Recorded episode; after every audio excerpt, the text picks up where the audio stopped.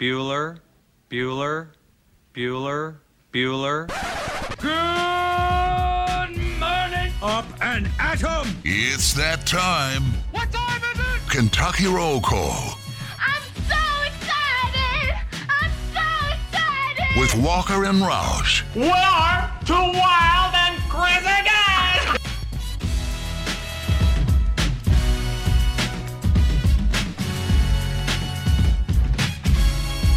Hello, everybody. Happy Wednesday to you. September 8th, 2021. You're listening to Kentucky Roll Call here on Big X Sports Radio.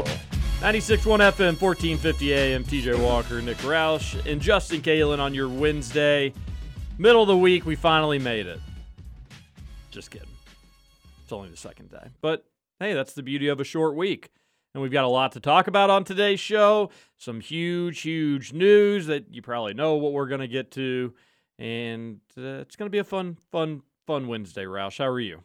I'm doing well. Doing well. A little, uh, you know, just not as much pep in my step. I don't get to just bathe in cardinal tears all day like I did yesterday. Did Why you- not? Did you do that? Did you do that, TJ, yesterday? Just pop on the Mad Louisville fans and watch them go. I, well, I did listen to other radio around town. Not as much as I would have liked, but still got to hear some of it. Credit to credit. Uh, well, I, I do this, but I don't even. I, on the one hand, I want to give them credit. On the one hand, you don't. They were fair with criticism yesterday. It's just like it's just funny. You all needed to see it first. The adding the JUCOs, the people leaving. The Now the spin is like, well, well, we should have figured the offense was going to struggle. Satterfield had to end up calling plays, and uh, he lost his OC so late in the game. Of course, that's going to make an impact. It's like, yeah, we knew, we told you, we told you. But more so, it was you didn't have a wide receiver that had caught a touchdown in a U of L jersey in their career, and you were convinced the passing game was going to be better because you were hopeful. Yeah, but I'm over the U of L game from from the weekend, or I guess Monday, if you will. Uh, I thought you were going to reference the fact that the UK Soccer Cats, the UK 11, went into Lynn Stadium, not the family version. Just the regular version. and good thing it wasn't the family version because what they did was not safe for work. Uh, Three one beatdown Yeah. of U of L. Take that, cards. So again, the University of Kentucky dominating just dominated. performance over the University of Louisville. That's what I thought you were going to mention when you mentioned Louisville Tears. It's been a steady stream of Cardinal Tears for a little while. man, so much fun. I've just, I, I'm really enjoying their sadness. Uh, it's something I, I can't get enough of, especially that, that first day after. Uh, and you get the, the visceral reactions. Like, We're just boring play calling. What, we're just going to drop eight every time? Like, well, come on.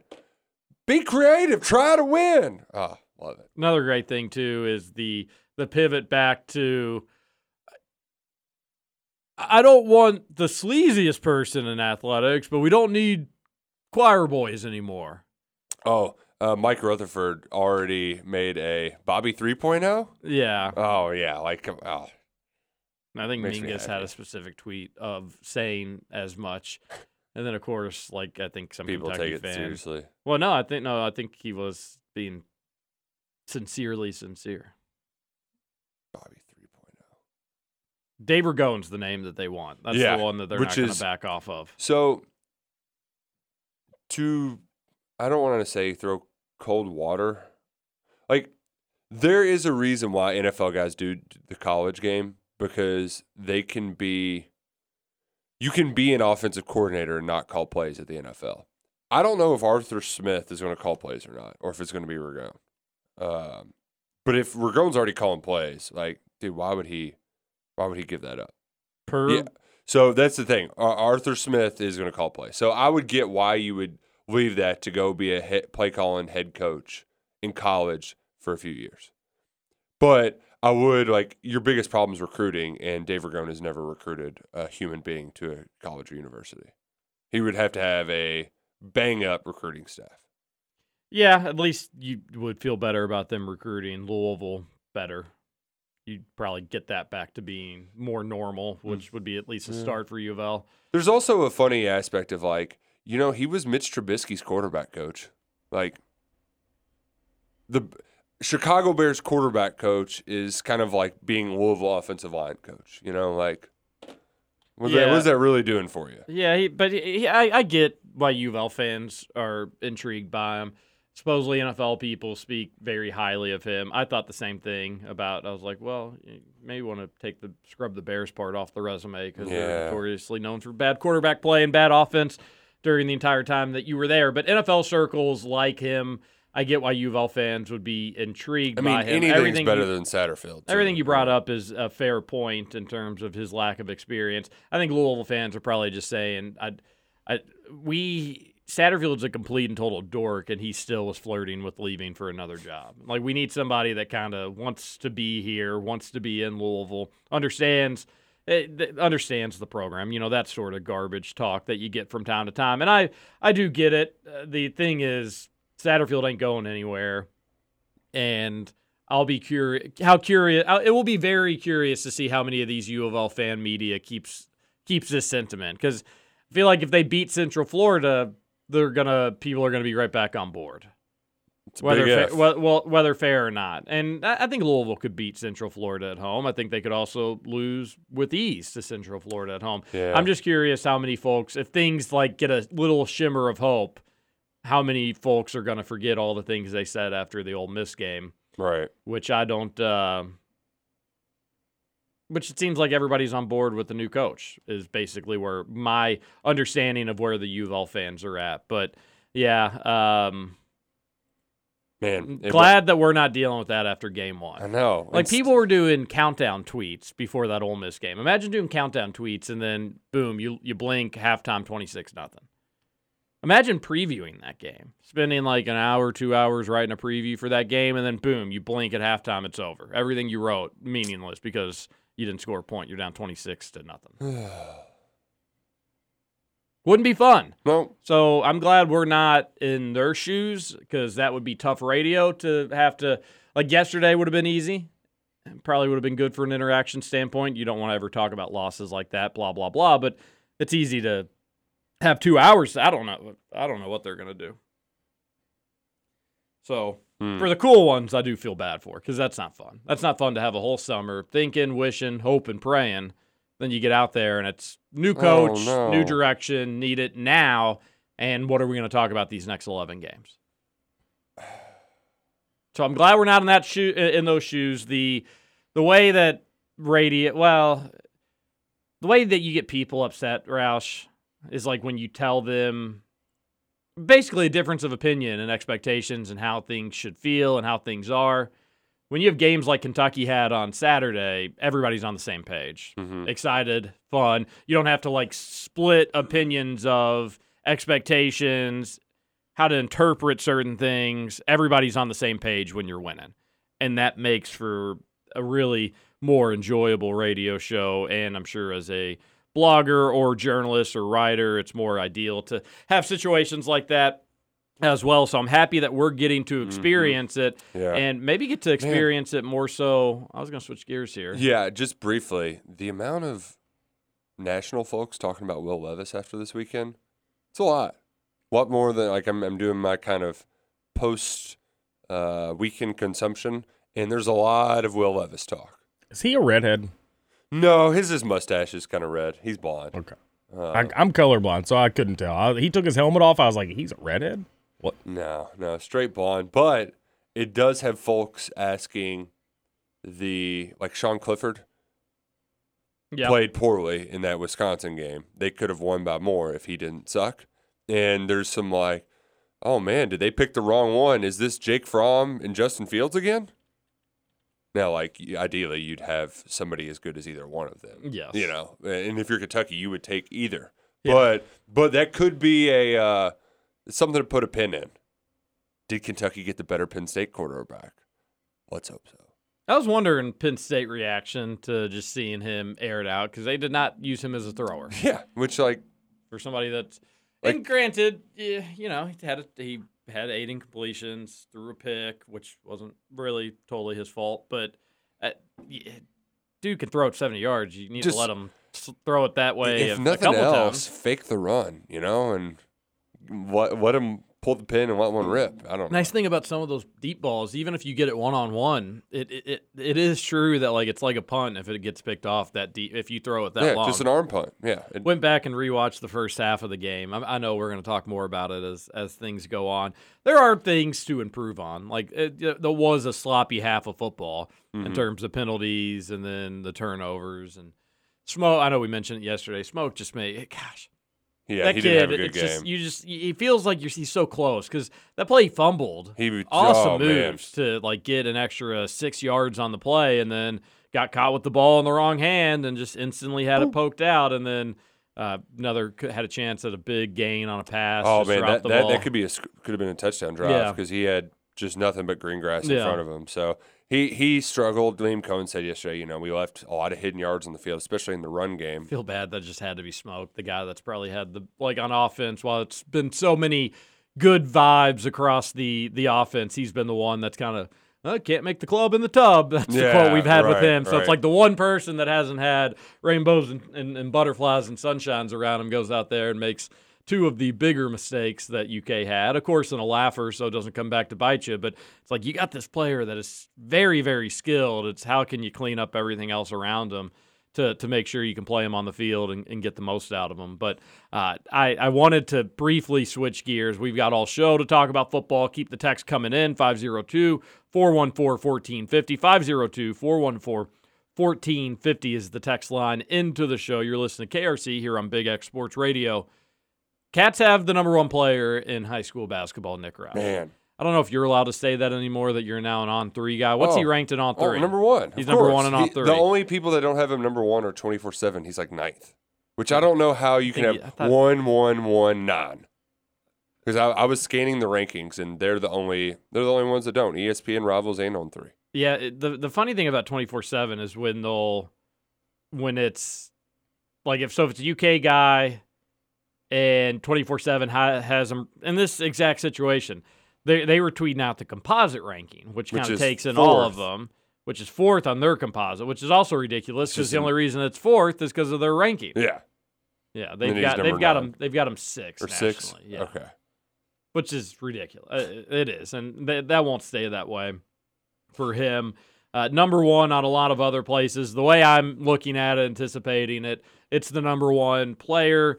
Shaedon Sharpe commits to Kentucky. Uh, no drama in this one. No last minute changes of heart. Uh, This is this is one when you were on when I was on the recruiting biz, Roush. you- These are the ones you dreamed of. You could write all your stories beforehand be ready to rock and roll. Everybody's in a good mood because he's going to pick Kentucky.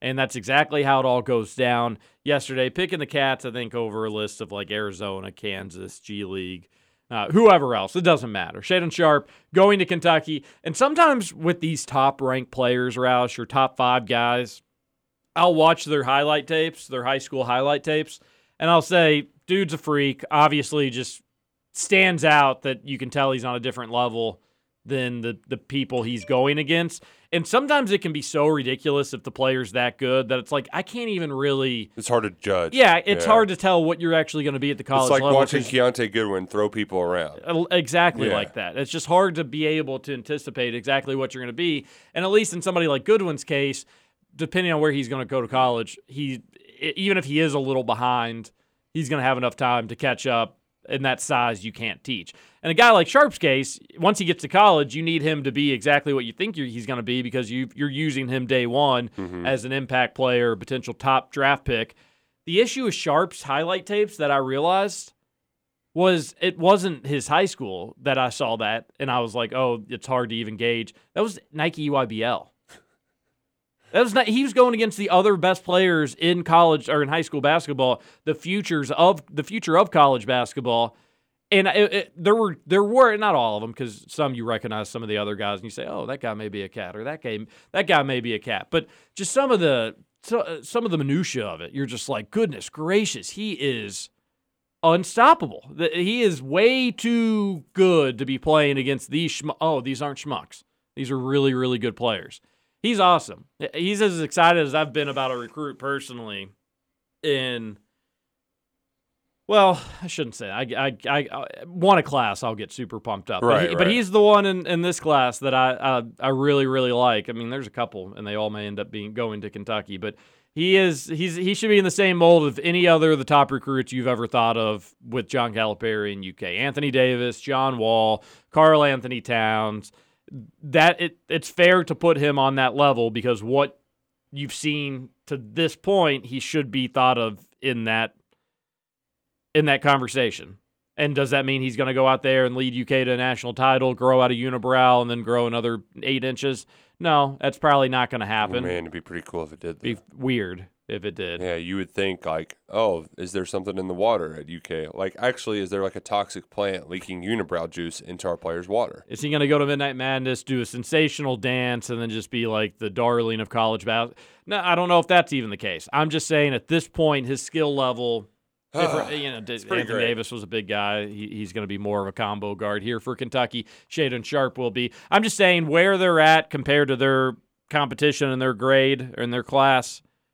Dream big on this one. Uh, he could, he could definitely be the number one player picked in the draft.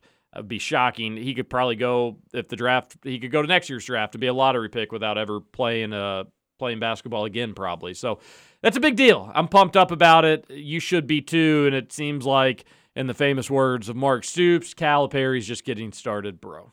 I think to try to put your feelings into a more physical term, like when I watch his highlights, it's not that others are in slow motion, but it kind of is. He just looks light on his feet. Yeah. Like he moves so sw- effortlessly, so swiftly, and he's got that extra bounce. Like I, when you draw up a when you build your your your swing man, your your your two guard in a lab, this is what you this is what you get. He kind of has like a frame similar to James Young. I think James Young may have been an inch taller or whatnot. But this is like if James Young could competently play point guard, and I don't envision Sharpe Well- playing point guard for Kentucky, but having the ball in his hands, he'll do a lot of. But he can he can tuck it and get to the rim, which is James could not do that. for the Well, James also was like a uh, like his movement. He kind of trudged along, you know. Yeah. He kind of drug his very feet a assertive. little. Yeah, didn't look very assertive. Yeah. But didn't ever didn't really look like he had the killer attitude. But he had a perfect what you'd think of like a college two body type. But he just could. He was kind of one D, one dimensional. Yeah. Where Shaedon Sharpe can do it all and is a good defender. Well, on and- top of it. and that's what like I don't like immediately jumping on the whoever they're gonna show in their video. Uh, who was Booker? Right. It was Booker, Yeah. and like, but you you get it, especially when you see the lift on Booker's shot whenever he comes off the pick and roll. Like I, you see that in Sharpe's game, that kind of Sure. lift, that that move, that bounce. Even Uh, Booker, I think that like Sharpe should be stronger to the rim than Booker was as a Oh, college yeah. player. Oh, obviously, definitely as a college changed player. a little bit Right. with Booker in the NBA. But even then, he's Which- not like a he's not like a, a running back with it. We got to talk about that video too. Like there, there's something about recruiting announcements that I like. I, I as easy as it is, and as stressless as it is to just fire out a Tipton edits Photoshop. I miss the stupid hijinks. You know, I miss the we're watching on some guy's Periscope, and oh wait, his phone's about to die. He's got to go find a charger. Like I miss that. I miss the uh Nerlens announcing. You know, like I, I like the big theatrics around You it. like the pomp and circumstance. Oh, I do. As much I hate it and I love it and I love to hate it. Like it's it's all great. So we didn't get that, but instead we did get a new video and I'm glad Kentucky decided to do this. They're re-energizing their recruiting efforts. They needed something new and this was John Calipari on a treadmill in front of a green screen and it looks like he's walking down the hall and you've got all of the you- you've got the player flashing in the background the that they're neon comparing to. popping up. Oh, and then the wink at the end. Like, I mean, Terry, how many times are we going to be posting pictures of that wink? The the gif of him just it's Jip, jip. it's like um, whatever that movie WandaVision. Whenever uh, the one lady was winking, and we you see that gif everywhere. That's going to be Cal. I'm just going to I'm going to beat that thing in the ground because I can't get enough of it. It's so great. I love it so much. Just Yeah, I guess I didn't really think that that probably is a treadmill just with the green screen in the background. I was wondering how they Maybe did it was that. just a really long green screen and a slow pan. Walk, yeah. but you figure they would have to green up the treadmill probably. My too. my only issue was it was a little long. Like it needs to be 30 seconds instead of the, the I think 50 seconds. Yeah. Boo- Boo-hoo. So many accomplishments that can't fit in 30 seconds. What a can- bummer. well- what a bummer. Well, that, if, if Cal if. Cal's Like- going on half speed, maybe crank that bad boy up to a one on the treadmill. If he's going 0.5, I think you. But you- here it you- is, you- though. You, It- you put it up to it- it- one. It's going to make you like wait till the end just to see the wink. I'm not going to fast forward through it like I do some of those commitment videos. Commitment videos too. Nothing like a good ceremony either. I unless you're, uh, gosh, who was the Wagner kid? It wasn't Jarius Brents. Uh, Taj Boyd. yes, unless you're Taj Boyd, recruiting videos just not the same as a good I old I think people commitment are- have have maybe gotten over it a little bit. Maybe. Been like, I don't need a goofy video to announce my commitment anymore. Well, I don't know. Everything's cyclical, so just wait a couple years. They'll they'll be back. Speaking of commitments, so Sharpe's a 2022? He yes. Okay. So it would be for the 2022-2023. So for next year. Yes. Correct. Yeah. And uh, as you alluded to, Terry, like this is, it's a great thing is we aren't just sitting here waiting in May for is Kentucky going to get the number one guy? They were in a good spot at one point, but I don't know. Which has kind of been the like, it's not like Kentucky hasn't been in on guys, the the top guys in the class. But we you play the waiting game around long enough and momentum changes. Kentucky locked this up in September. And now you're in an open recruiting period where you can go see some of these guys. You can recruit in person. You can have them on campus.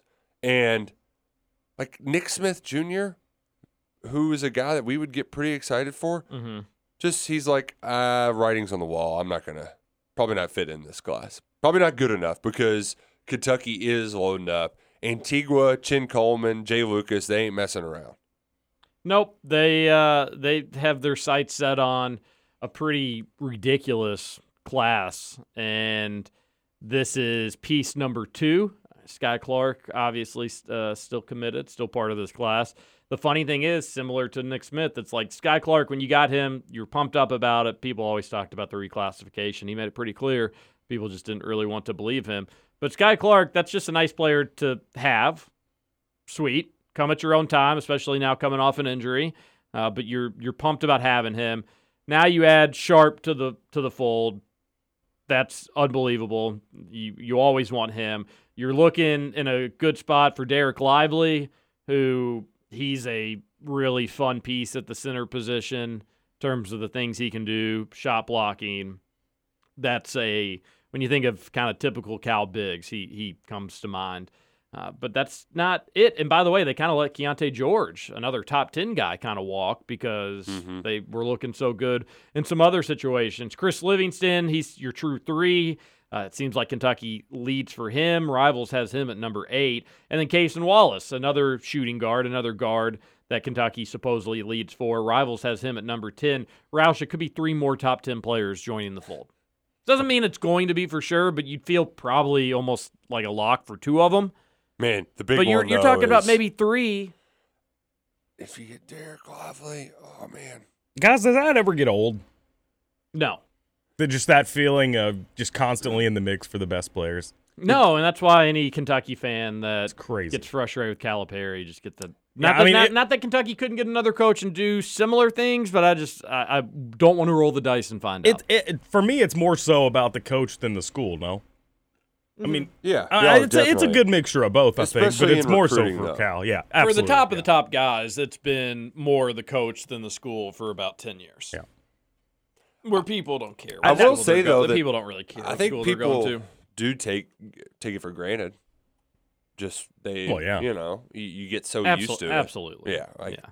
Think how many schools, if they were landing Sharpe yesterday, is it's you know headline news on ESPN. I think it's a, it's and, for a lot of different programs. That's the best day in their program history in terms of recruiting. Yeah. But for Kentucky, it's just another day. Oh, It's it's the wildest thing. it's great, isn't it?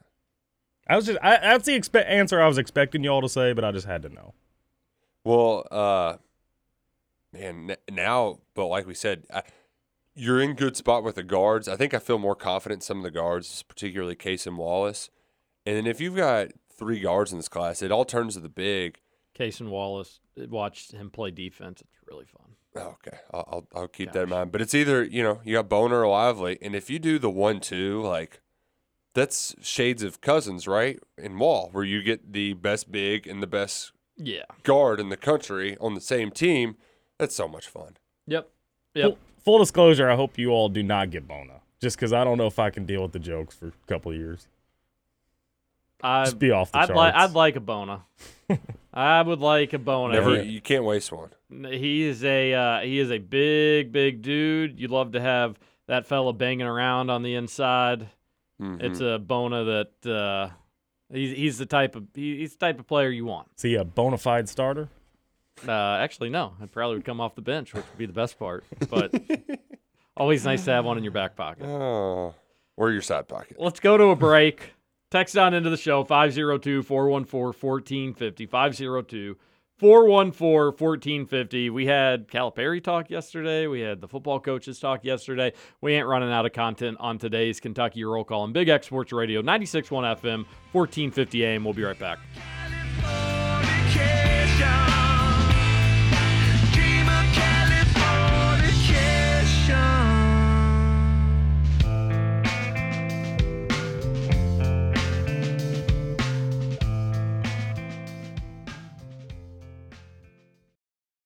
Welcome to Kentucky Roll Call with Walker and Roush.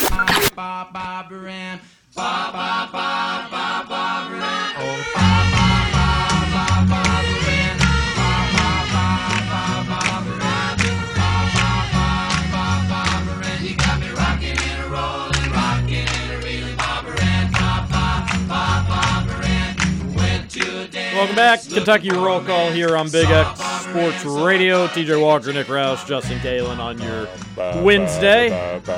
Text into the show 502 414 1450. What a what a jam! That got me in a great mood. Shout out to, to Trevor for giving us that jam. No, that was me. Oh, even better, That, Justin. that was my decision. I always try to do the falsetto on that, and I almost did there, but I didn't Is want that- to hurt our listeners. Is that the high high part? Yeah. Yeah, we don't need it. We don't need it. Oh yeah. Give me on a good day. Let me warm the pipes up a little bit more, and I'll I'll hit that high note. No need. No need. I will hit it, smack it. We need to bring back barbershop quartets. That the uh, the Drifters, their White Christmas, they got a great falsetto and a doo doo kind of guy. So let's come on, bring that trend back. Everything comes back in style eventually. Barbershop quartets. We'll do Next a one. KRC quartet. KRC We, we could have a quartet if we get the big guy. He could be the every music group's favorite raspy voice person. well, then we'd be waiting on him half the time, and it would turn annoying for us. It would just be a delayed. Yeah. Like, you just hear him repeat what everybody's saying like five seconds afterwards, followed by a cough.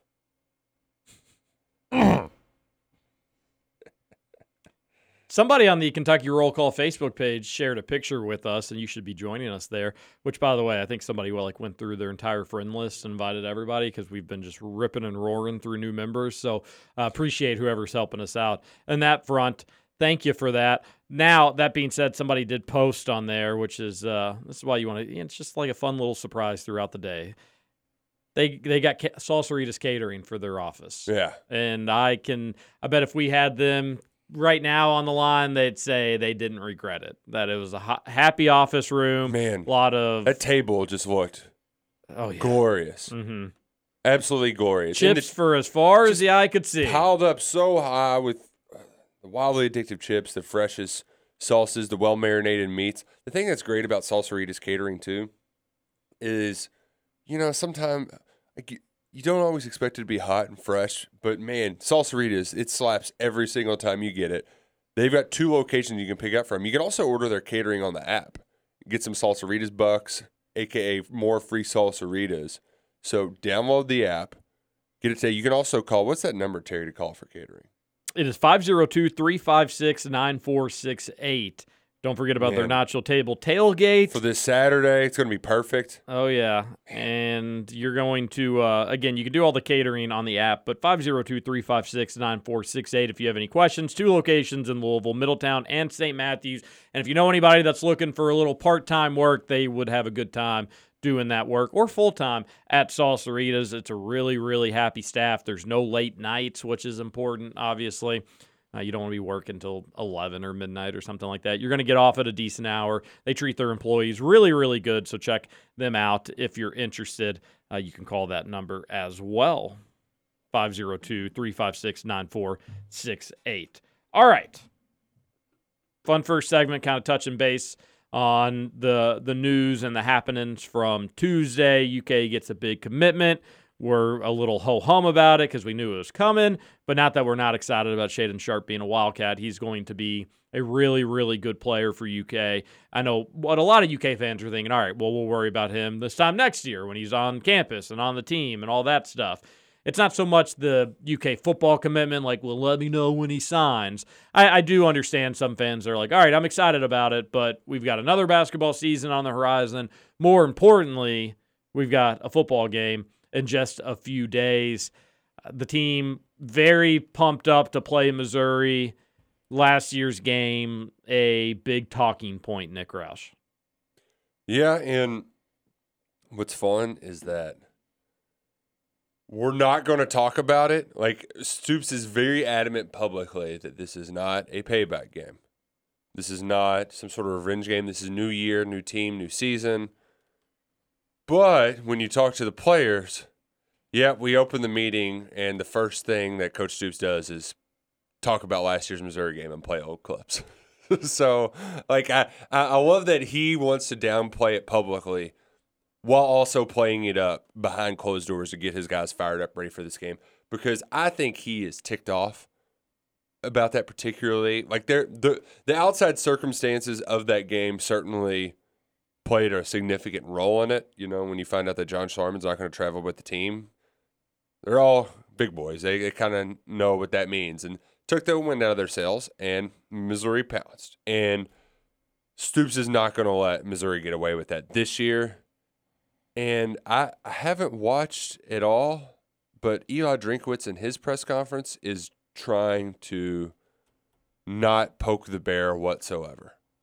They are certainly not. Yeah, it's like a we might have got away with something last year, and oh god, now they got a quarterback now. What the hell? I'm getting a really good feeling about Saturday. I think Stoops is just going to want to just I'm a break little- their souls. I'm a little worried. The only thing I'm slightly worried about is getting being too pumped up, if you will. Coming Having out some having some penalties. Somebody do something stupid. Yeah. Yeah, it, it changes the tone in the game. Somebody tries to do too much, ends up making a mistake. Those are the things that I'm worried about. But yeah, they're I, I'm I'm not worried about them being motivated or overlooking Missouri or anything like that. We don't have to worry about that. They're pumped up. They're ready for that game. They've been ready for it for a long time. What situation do you like better? Uh, in week one, Kentucky and Missouri both scheduling teams that they anticipated winning. Obviously, I'm sure Central Michigan little probably better. a little better than Yeah. Louisiana Monroe. But uh, would you rather a blowout like Kentucky, where you're able to do the things you want, look good doing them for the most part? Obviously, anybody in game one is going to have some things that they can work on, clean up on.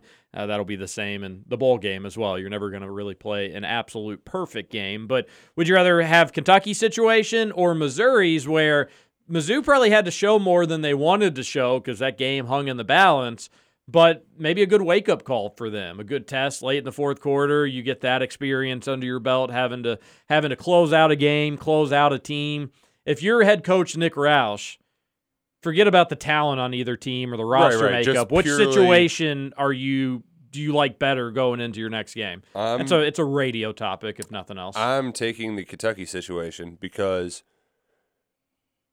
well, what's the old saying? Uh, there's no better time to learn lessons than after a win. You can do that in a 10 point win, but you don't build that confidence like that Kentucky got on Saturday, Spe- especially in the wide receivers room. I mean, for a lot of us, we were all waiting until we saw it. You know that Josh and Wan'Dale are going to be ready, but to have Isaiah Epps come up and make a big play, and then to get some of the younger guys in, you know, Jordan Dingle makes a nice catch. Like that confidence breeds more confidence and lets your guys believe that oh, we we did that, and we know this team is bad, but like, here's all the things we also did wrong. Like, guys, we're just scratching the surface. We're so much better than what we showed, and we just beat a team by 35. I think that that really can improve your play, not just the following week, but in practice right now. Like, you guys are going to practice excited this week, and knowing that they have uh, more of a challenge upcoming, uh, they're they're ready to take it on. When you got a game like the Central Michigan one, and when things go wrong and it translates to the scoreboard directly, and you're kind of hanging on for dear life, there's some. Uh, I think it can leave a little bit of angst, a little bit of uncertainty, and that that's not what you want.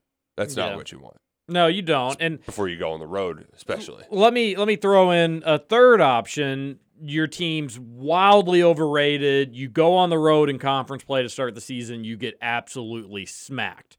So you throw that on the equation. Would you rather have that happen, blow out your opponent, or win a close game against your opponent? Justin, any thoughts? I would rather lose the close game. You're not losing the close game. You're winning. Oh, winning the You're- close game. Yeah, sorry. Oh, but the other option is blowing out an opponent too. Yeah. Well, but uh, has he ever seen that though? Yeah, it's true. I don't know what that's like. Okay. So I got to go with the winning by a close margin. I do think that there are benefits from what Missouri did. Not, and- but the issue is, I say not playing well because if they they they don't feel like they played well. But that being said, they won they won the box score handedly. So uh, they are probably feeling like we have a lot to clean up on. We know what we kind of messed up on or where we need to go in this, and at least we got this this close win in the fourth quarter. That's going to benefit us. But if you watch the two games, the teams look different, their attitudes look different, their mindsets look different. So I agree with Roush. I'm taking Kentucky at least in terms of how their week ones went. I know that there is some sort of the fan base too that you've got this n- notion that well Kentucky didn't show much, so like how much can you really get out of it?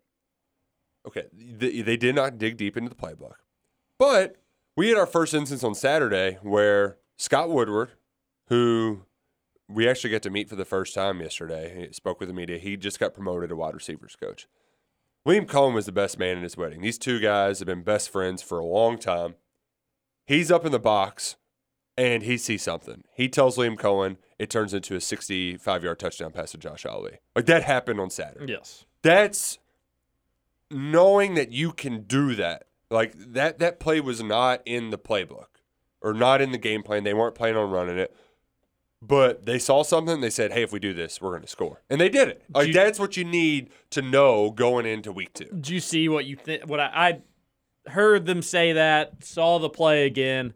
I think what they did was basically have Wan'Dale kind of turn what I think normally maybe more of a post route for him, more into like a flag, and brought the safety with him. Yeah. And then it was, I, I think the the other defensive back thought at least he'd have the safety to help him with Josh, but that safety had already left and went with Wan'Dale. So it was, it was curtains. It, it, it was, uh, probably the safety's fault, but I bet he didn't think that they were going to be running two basically at him, one cutting more inside, one going a little bit more towards the uh, to the post. That was sweet, and to have a quarterback to be able to throw it. Right. Right. Well, that that's another thing too. That like you have a guy who you can do so much more just because he has the tools to do it. So much more. I mean that that. I mean that might have been in an old playbook, but you certainly weren't.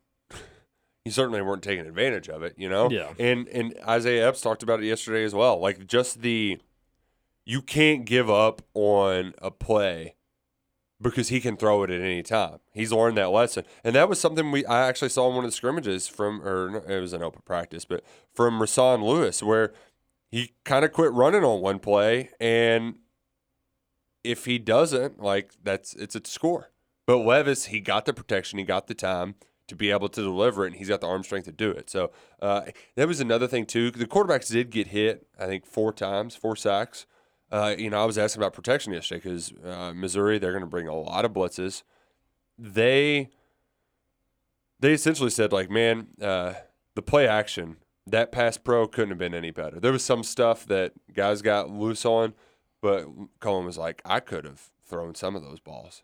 You know, like it, they, they there was plenty of time back there. So they they like where they're at going in this week. And uh, after talking to a couple of offensive linemen, there was there is a sense of man, if we ain't ready for Missouri after what the hell Wolford's putting us through, then we're never gonna we're ne- never gonna be ready for anything. So Wolford, uh, he has this kind of like I'm gonna just put you through hell mentality, and I love it. And there, there's almost like a menacing look about him when he does it too. Even after practice, when I was trying to ask him a questions, he was just kind of.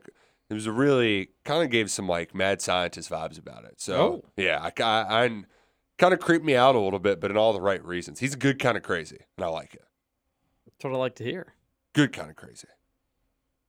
I I want to keep talking football. I know texters are already texting in questions. We've got plenty of football to get to. Uh, briefly switch gears here. Get Justin's thoughts on this. Mark Few charged with a DUI. Really? You didn't see this? I didn't see that. No. Well, you know what? I, I was I, I was just scouring Twitter and I saw something else that we didn't touch on either. How how can you not bring up that Louisville City has a 16 year old from St. X? I think That's awesome.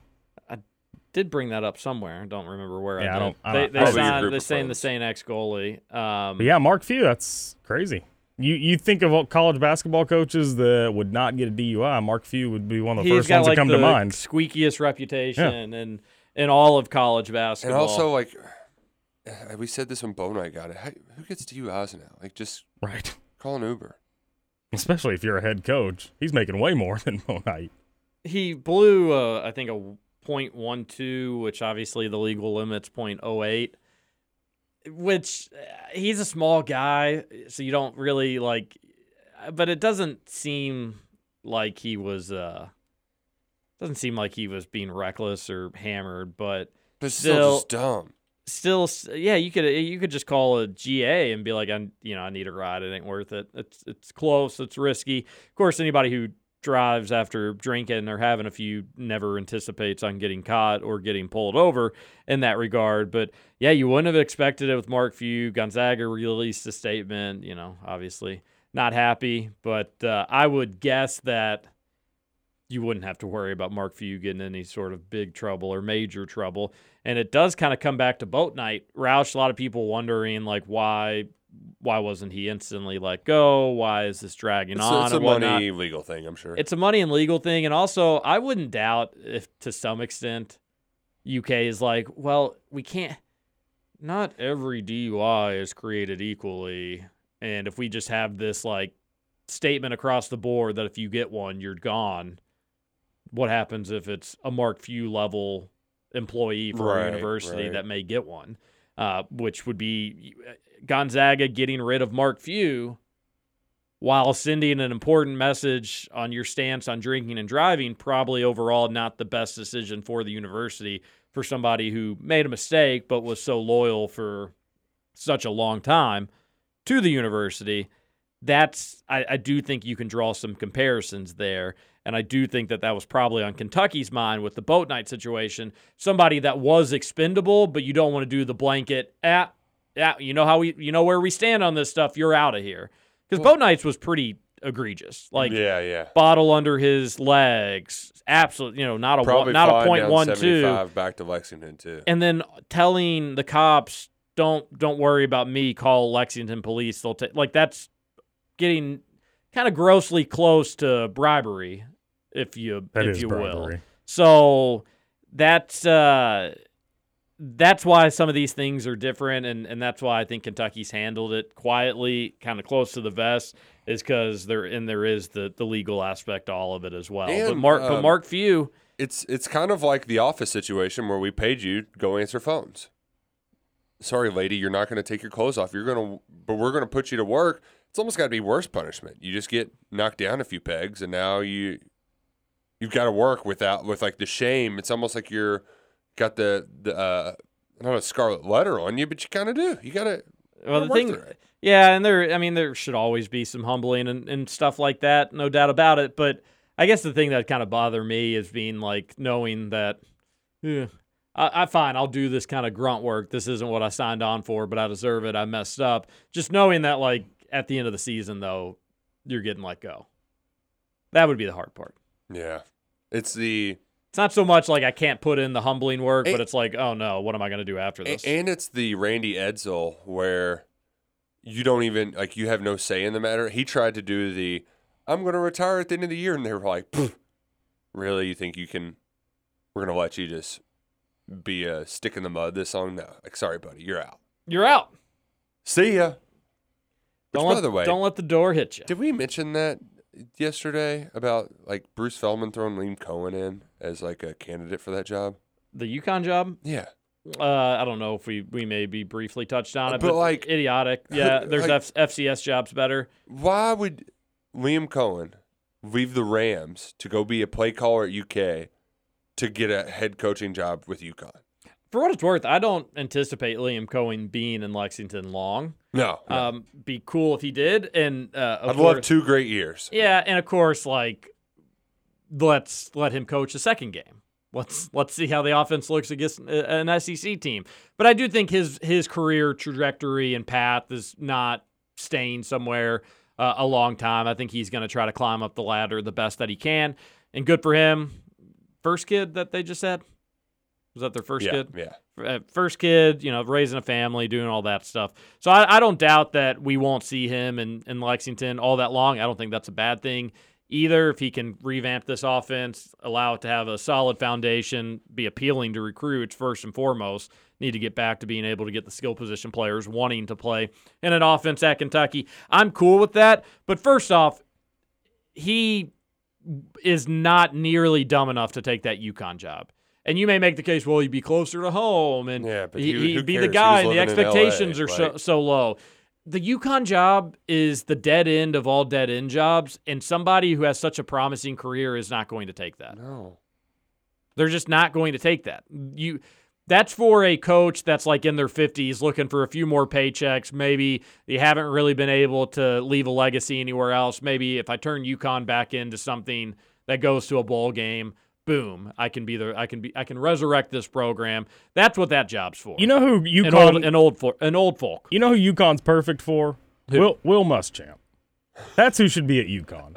Really is. I mean, I think of Will Muschamp as a UConn football game. Nobody cares. Yeah. nobody's really paying attention. And the 'Cause, like, funniest you- thing is just l- the look on his face, uh, aka the look on the UConn fans' faces, wondering why they wasted their Saturday. If he got them to care, but that's the problem though. Like, UConn is just in a, a great, it's a position great name, though. It's W- perfect. where they're just paid to get beat. John L. Smith to UConn. Didn't work out for him at Kentucky State, unfortunately.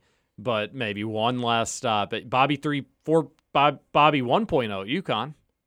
I don't even think Bobby would. I don't. uh, Bobby, I bet wouldn't leave Missouri State for UConn or wherever the hell he's at. Yeah, I think it's Missouri don't State. think he- yeah, Missouri State. UConn is it, it's laughable that a national media member would even put anybody that has aspirations to go far in coaching as a candidate for the UConn job. Cuz that's nobody's taking it. They nearly dropped the program. They wanted to drop the program. Instead, they decided just to go independent, which just seems dumber than dropping the program. Right, they're just getting paid to get beat. Yeah. The teams. Uh, UConn, Purdue this weekend. Purdue traveling to UConn. Oh yeah. Yeah, 33 point spread, and I'm only worried that it's a pretty big number.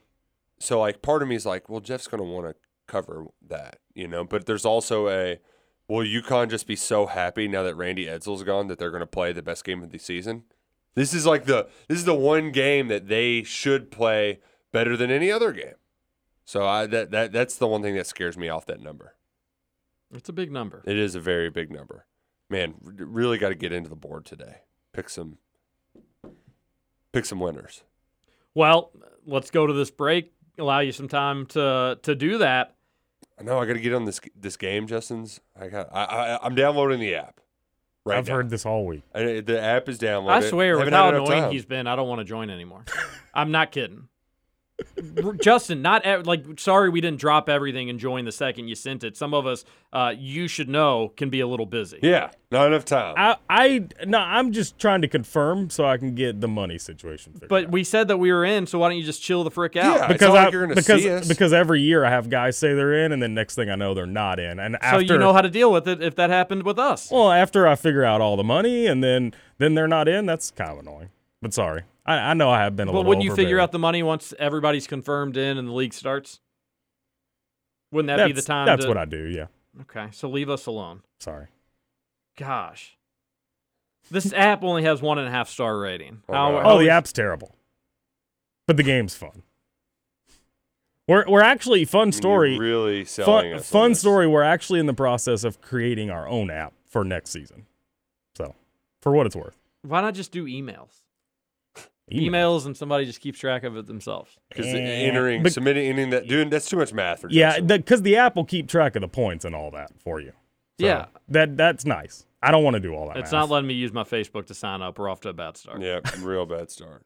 Let's we're go to a break, and I'll we're help off- you figure it out. We're off to a bad start. Uh, the, the, people don't know what we're talking about. Justin wants us to join some football pick'em league I want your all's money. for money. Um, and with how how antsy and pushy he's been, I'm turned off by the whole ordeal. So I'm going to take this break, consider my options. You're listening to Kentucky Roll Call here on Big X Sports Radio, 96.1 FM, 1450 AM. We'll be right back.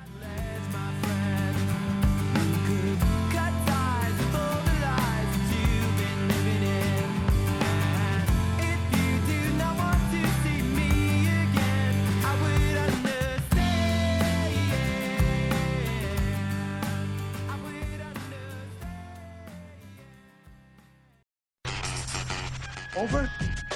You say over? I ain't heard no family. Welcome back for hour two of Kentucky Roll Call Nothing is over until we decide it is. with Walker and Roush. We're just getting started, bro.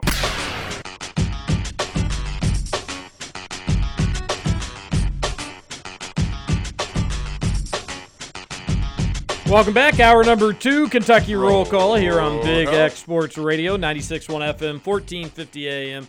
TJ Walker, Nick Roush, Justin Kalen here on your Wednesday morning. Appreciate you spending it with us. 502 414 1450 is the text line. Send your text into the show. We'll read them on air and want to remind everybody about the Bobby Cook Golf Academy over off Exit 4 in southern Indiana. It rained outside since we've been on the air. I had to go out and figure out where I'm going for, for work after the show, and it uh, we had some showers. Rained So- last night too. yeah, it did. I didn't know that until this morning as well, but it had rained since even a new shower, if you will. And that's the thing. When you get in the fall, it rains a little bit more. It's not quite as rainy as the spring season in Kentucky, but hell of a lot more than in the summer. So you may just want to not have to deal with it. You just want to hit the ball, play around the golf, and not have to worry what the weather is going to do. That's what the Bobby Cook Golf Academy is for. Three different simulators. You can play any course all over the world, and you're going to learn more about your swing because it tells you where you're coming in on the ball and uh, your hit, your hit force, your hit speed, all that stuff that matters to golfers. And maybe you just need to get lessons from Bobby Cook himself. That's what he's there for. No, no players too advanced for Bobby Cook.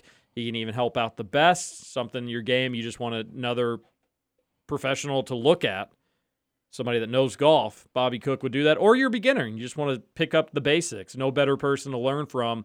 That way you are going to know exactly how to start playing golf, how to build and improve on your own game. Go to BobbyCookGolfAcademy.com to learn more. It's a really cool place. Bring the friends out there, bring a work event out there if you want, uh, or go out there for your own private lessons if that's what you need to do. You can book your appointment online at the BobbyCookGolfAcademy.com. All right. Got a lot of texts. Maybe we should get to some of those, Roush, but I know there's a few other things that, that you'd like to get to on, on today's show. Yeah, yeah. There's there's quite a few to get to. I would just say that uh, before we get to the text line, if you haven't seen the picture of Bully McCall on the tractor, per perfect nil deal. Boy McCall on a zero turn tractor. Just I did I did see that. That's pretty cool. Great marriage. How much is he getting paid for that? I don't know, but uh, Central Equipment's his sponsor. It's a local place, and I love that they're going with the big guys who's gonna mow you down. It's perfect, absolutely perfect. And uh, today they're announcing a couple of linemen. Uh, they- they've got a wings deal with uh, a national company. So get some free wings, get some free swag. So love that we're getting the, the big boys fed, if you will. That's what it's all about. Oh, yeah. They're going to eat. Yum, yum, yum, yum, yum. But uh, how about we get to that text line? Yeah, 502 414 1450. 502 414 1450. Texter says, catching up on the podcast, I know Louisville stunk it up on Monday night, but how could you all let the fact that Vince Tyra retweeted a U of L commitment tweet from a fake recruit made up by UK fans? I think that sums up the state of their program. That's from Connor. Wait, what? Yeah, he Was- retw- he retweeted a uh, it was a fake recruit. I think it had a funny name, but I forget what the name was. Or maybe it wasn't a funny name. Maybe it was just a normal name. I don't know. But basically, just said that they had committed to U of L, and uh, and Vince Tyra retweeted it. Was excited about it. Shows you their recruiting efforts. Yeah. I'll take anybody. Yeah. There's just there is a happy medium of like less internet time being online to what Vince does to like, hey, maybe see what people are saying about you just a little bit to what Mitch does. Has to be a happy medium somewhere in the middle there. Right, right, right. Like you can there is such a thing as too much internet. It's like the um the the new Mets owner is really big on Twitter and it's kind of fun at first, but then your owner's just tweeting out things that he probably shouldn't be tweeting out. Yeah, like retweeting fake commitments. That that stuff that stuff does happen. I have noticed U of L fans have started bringing up Vince. Their their Their discontent is yes, growing. Yeah. yeah. Which it's like your your two big hires were football and basketball. Mm-hmm. And you got to make are, them right those away. Are, those are the moneymaker ones. And yeah, you didn't get a lot of time to kind of ease into this job, figure out the the really the the how the the meat is made, how the sausage is made. You didn't get the time to really get to see that from the inside. But that's no excuse. You you had to you could not mess up both these hires. And I feel like he probably did make the easy hires. Mack was George was going to hire Mack if if Pitino was going to leave or something happened with Pitino. And then it got to a point where those two were going to be so stubborn with one another, neither one was going to be leaving. But George had conversations with Mack. That's not that's not really a secret to anybody inside the U of L athletic program. Mack was going to be the next coach at U of L, regardless who who the athletic director was. The Satterfield one was a little bit more surprising. Obviously, Brohm was candidate number one, and maybe a little butting of the heads between Brohm and Tyra. That ended up not happening for whatever Mhm. reason, one reason or another. It, that did not happen, so he had to go to number two, option number two. And if you go back in time, Roush, and remember that U of L coaching search after Bobby 3 2.0, whatever point oh it was, there was not a candidate that jumped off the page after Brohm. There wasn't like a, well, you got to go get that guy. I mean, they He's called your- him a sensible salad. He, he- he's your clear number. There wasn't one. So it was kind of like, where is Tyra going to go with that? He, I, I don't know. I don't know how he stumbled upon Satterfield or why he thought that that'd be a great job. He got his butt slapped big time by national media talking about how good of a hire Satterfield was. Satterfield, a nice, likable guy, talks with the media, has his, has some boys in the media, was running a good, clean old program down in in, in App State, but that got that got a lot of praise at the time. In hindsight, it's been horrible. So I almost think you give him more of a pass with the Mack hire, and you you don't really give him any excuse at all with the Satterfield hire if this thing continues to go in the direction that it did. And it also goes to show just another reminder about all those freaking lists and grades and all that. They have no idea. These journalists that do that stuff, they hired, they made that Satterfield grade an A, any and everywhere you could find it. And it has not been an A hire. Just it has Well- not been a hire. And if you remember back when Stoops got hired, you remember his coaching pool, there was a lot of new coaches in the SEC that year.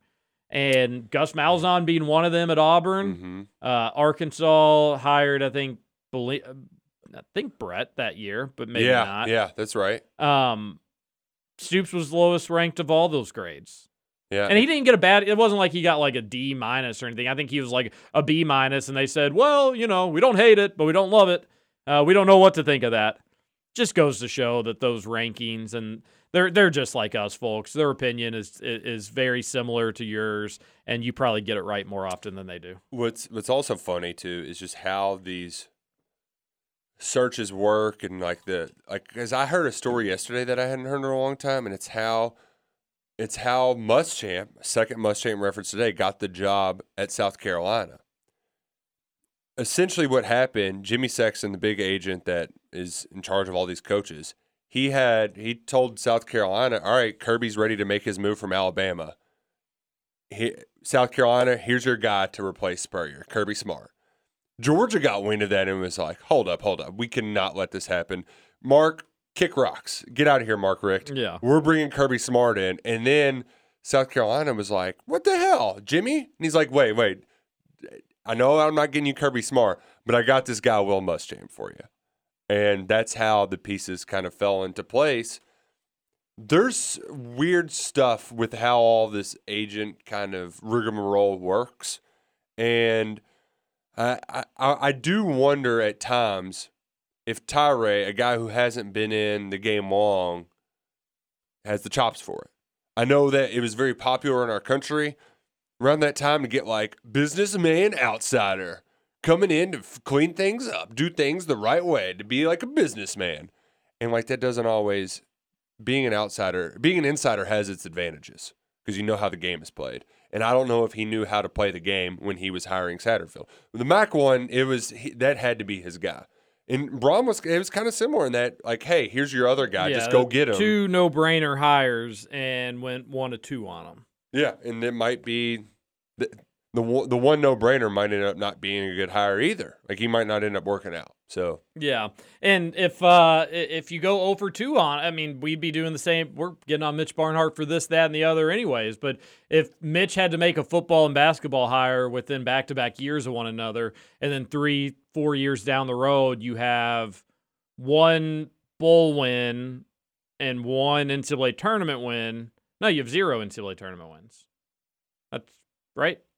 with Mack, yeah, Yeah, he you have zero. Yeah, So you have zero. So you've got one postseason win combined between the two of them, and it was uh what Music City Bowl when the other team broke their quarterback's fighting jaw. each other in the face and all that good stuff. That's that's not acceptable. That wouldn't be acceptable for Mitch Barnhart. Wouldn't be acceptable for any AD at a place mean- that takes sports seriously. And it wasn't. So I, I think the Vince criticism, is, and I like Vince. Again, we joke at him that he does press conferences all the time, but again, I'd rather have that than the alternative. Seems like a nice enough fella, but definitely some maybe in over your head vibes. And maybe again, he could look back and say, "What the hell just happened? I hired two coaches that everybody universally loved. And I guess that's just sports. If it doesn't work out, it doesn't work out."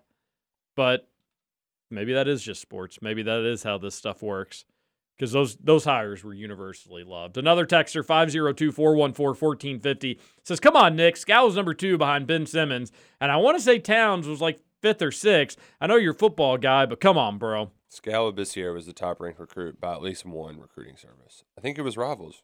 And the thing you also have to remember on some of this stuff is that like we can't expect Roush or myself to yeah, remember it was like Rivals, number one player in America. So and so player was ranked one at one time, but the last update ranking they dropped to number two or three. Yeah. Like we we yes, it's easy we can kind of forget some of this stuff, but I agree with Roush that Skal was number one. because that was that was like a a few years after the fact, we were like, "Gosh, can you believe he was the top ranked player in America?" And some, I don't, and that's because they saw years after the fact. this guy who had a lot of potential. He could face up and play well, but it just didn't click right away. I will say when he went to that little made up Bishop Sycamore basketball school he went to, he did put on muscle. So it's not like he actually took care of what everybody thought was his biggest issue, and that was him just being too skinny.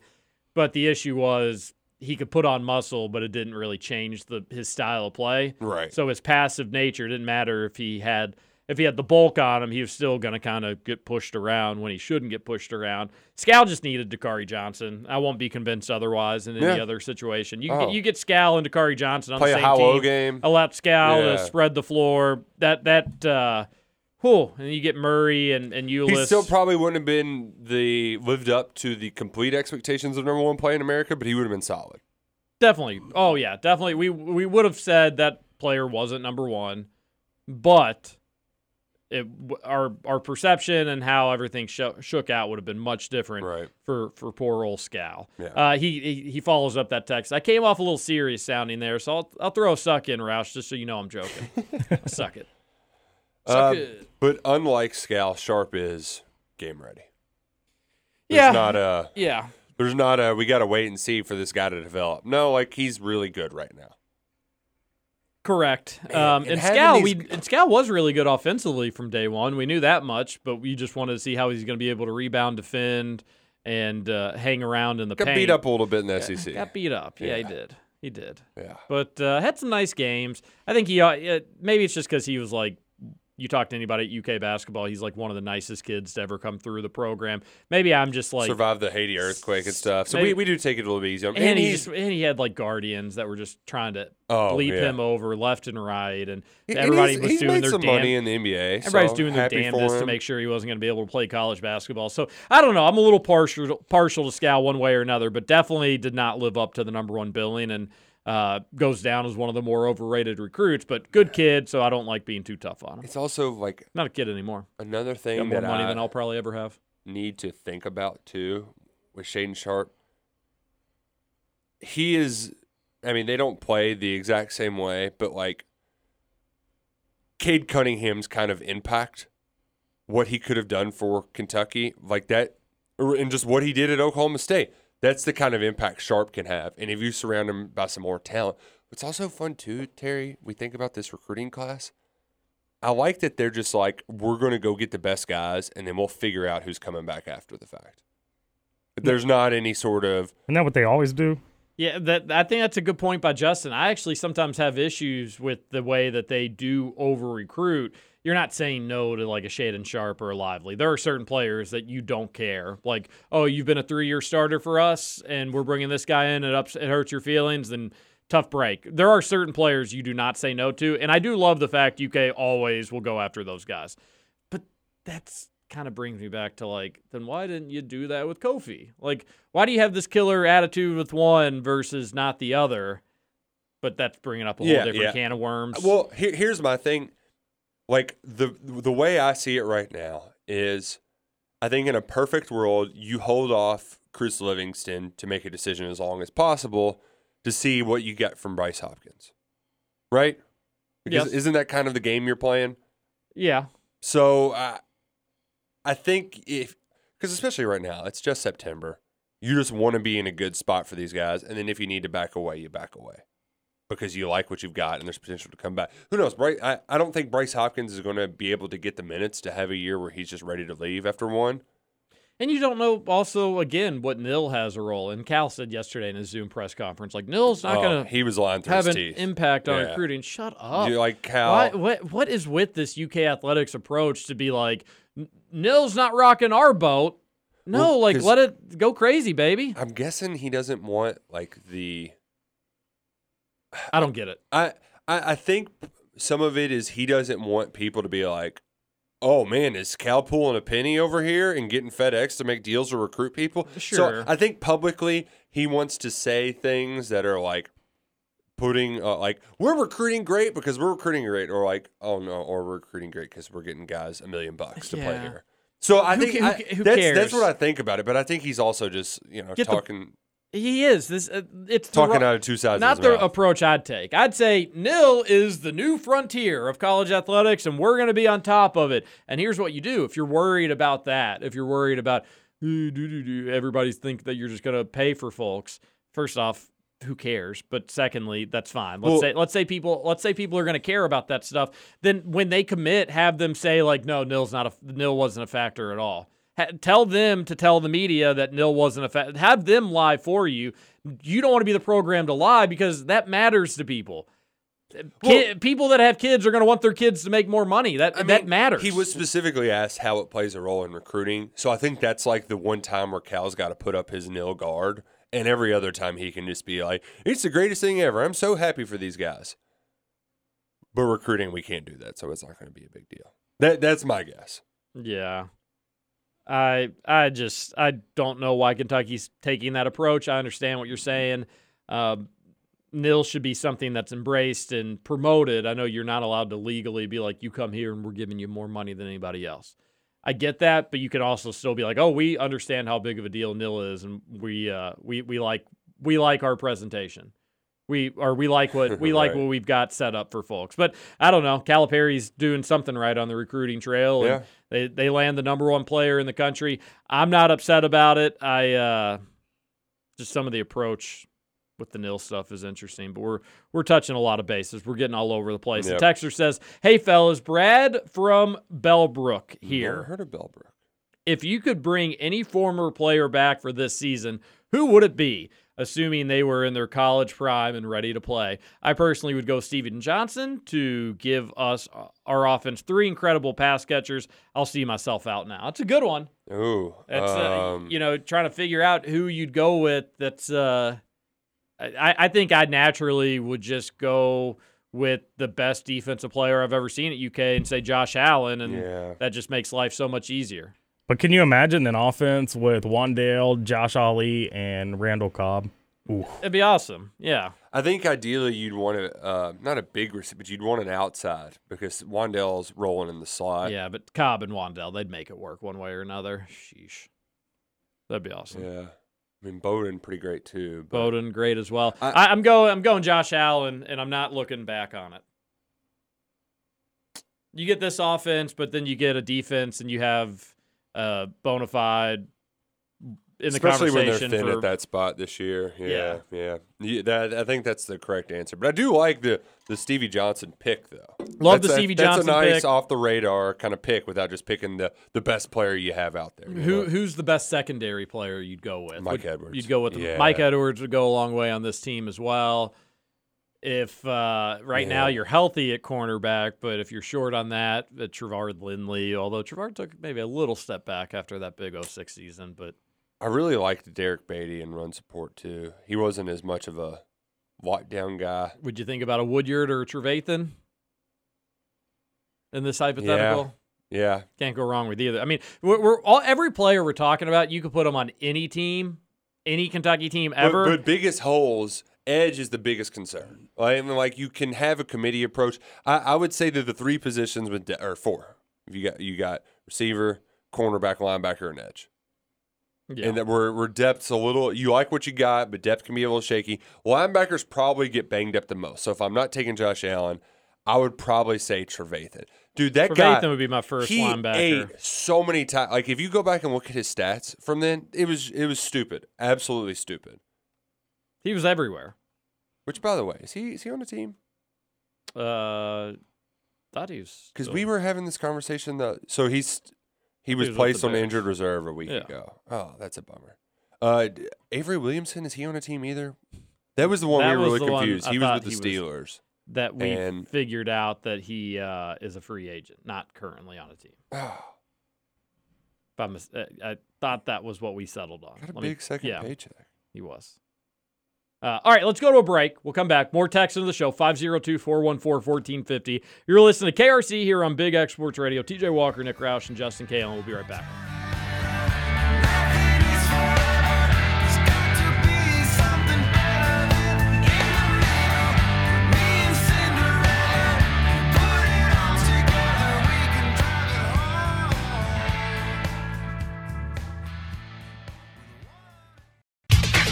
Welcome to Kentucky Roll Call with Walker and Roush. Children behave. That's what they say when we're together. And watch how you play. They don't understand, and so we're running just as fast. Welcome back. Kentucky Roll Call here on Roll Big X. Sports Radio, 96.1 FM, 1450 AM. Cats take on Missouri this Saturday. Weather looking phenomenal. I wish I'd be showing up to the tailgate Roush with one of the Rolexes from Genesis Diamonds. I won't be, though, unfortunately. The Hulk, maybe. Mm. Actually, the Batman would Has probably to be look. the Batman. The Batman is uh, Catterday approved. Oh, yeah. man, and I. You should roll up to Genesis Diamonds first to get the best deals on Rolexes. I, I, I'm half tempted. I'm half tempted. You know that they already have the best rings necklaces, pendants, earrings, you name it. You already know you're going to get the best quality and the best price at Genesis Diamonds. How about for their fine, fine Swiss timepieces? They've got luxury pre owned Rolexes. They had a big event and went over so well that they said, we're just going to keep these bad boys in store and, and stock. Like we mentioned, the Hulks, the Daytonas, the Batmans. They've got so many luxury pre owned Rolexes. You'll hardly believe it. Go to Shelbyville Road next to Trader Joe's, just about five minutes off the Watterson right in the heart of St. Matthews. Check out Genesis Diamonds. Tell them that KRC sent you.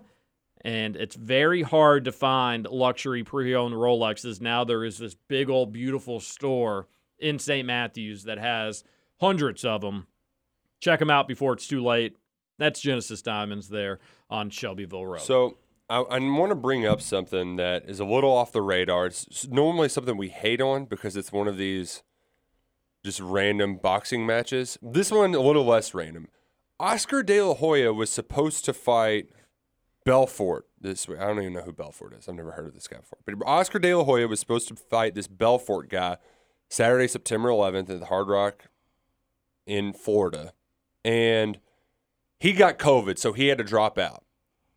Evander Holyfield announced he's going to replace Oscar De La Hoya. So, first things first, this is not 2001. This is 2021. Feels like 2001. That on in itself is just like, what, what- is going on here? Why are these, these dudes really need the checks Yeah. that bad, I guess?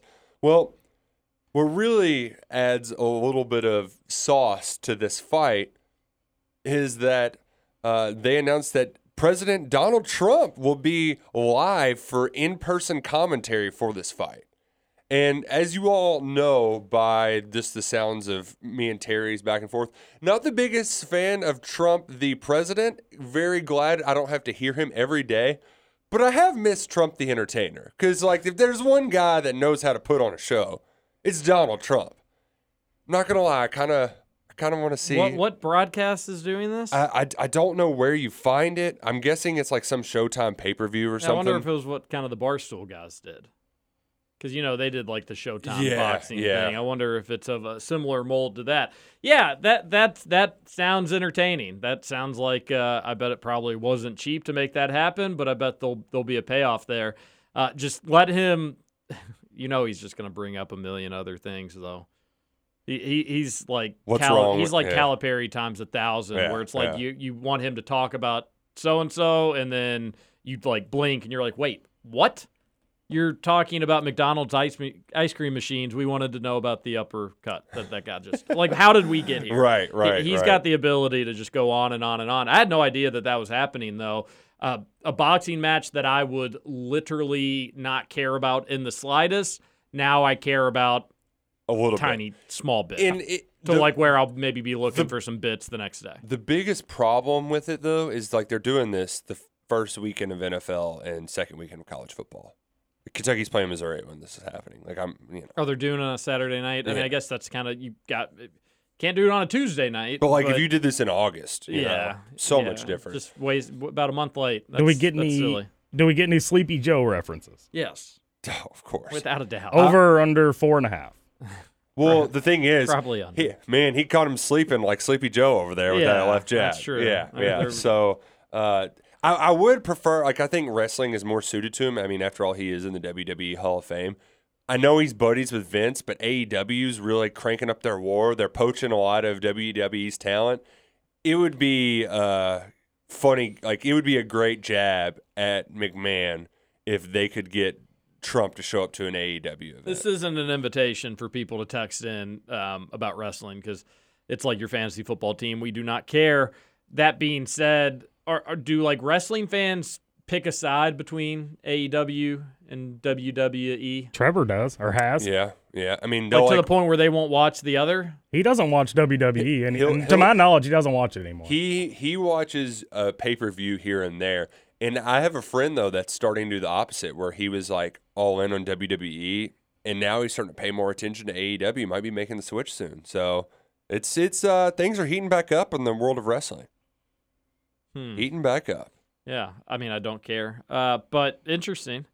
I hope nobody loses. Like, if one conquers the other one, hope nobody uh, There's no fatalities. Yeah, Huh. exactly. Texter says, uh, "Hey Roush, tell your buddy Aaron to suck it. Quit giving hard assignments to his classes." you got a buddy that's Oh, a teacher? Yeah, yeah. Uh, no, yeah, ta no. Put it on him. Math should not be easy. Oh, you're saying more homework for the kids? Oh no, wait, this is a different area. Wait, this is an easy class. It's sports business. Dude, you're, what do you mean? There's no such thing as a hard assignment. Okay, well they don't need to be giving out assignments in sports business.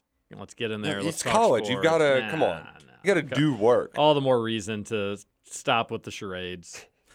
Teacher, it's a joke class. Come on, make it a joke class. It's a joke class whenever he invites me to come speak to him. That's when you get off easy, but you got to do the homework. When are you going to start teaching a class? I don't have, uh, not time for it. We're- Okay, Justin, easy. Nick, the- that's two days in a row you've used my excuse, and I'm not having it anymore. It's been busy. You've got time to keep, teach a cl- college class. All right, and the qualifications. in the college. Yeah, well, reminds me of the old koala joke. I did see. Did you? Uh, Throwboy Tees. They, they came out with a uh, Chiquita banana lady who's holding a football and just says Kentucky on it. It's pretty good. No, but I did see Banana craze is really uh, there was a fan that dressed up as banana at the game, which is hilarious. perfect. Yeah, yeah. yeah. Oh, there's always money in the banana. Saturday's going to be funny. Uh, It's going to be a good tailgate.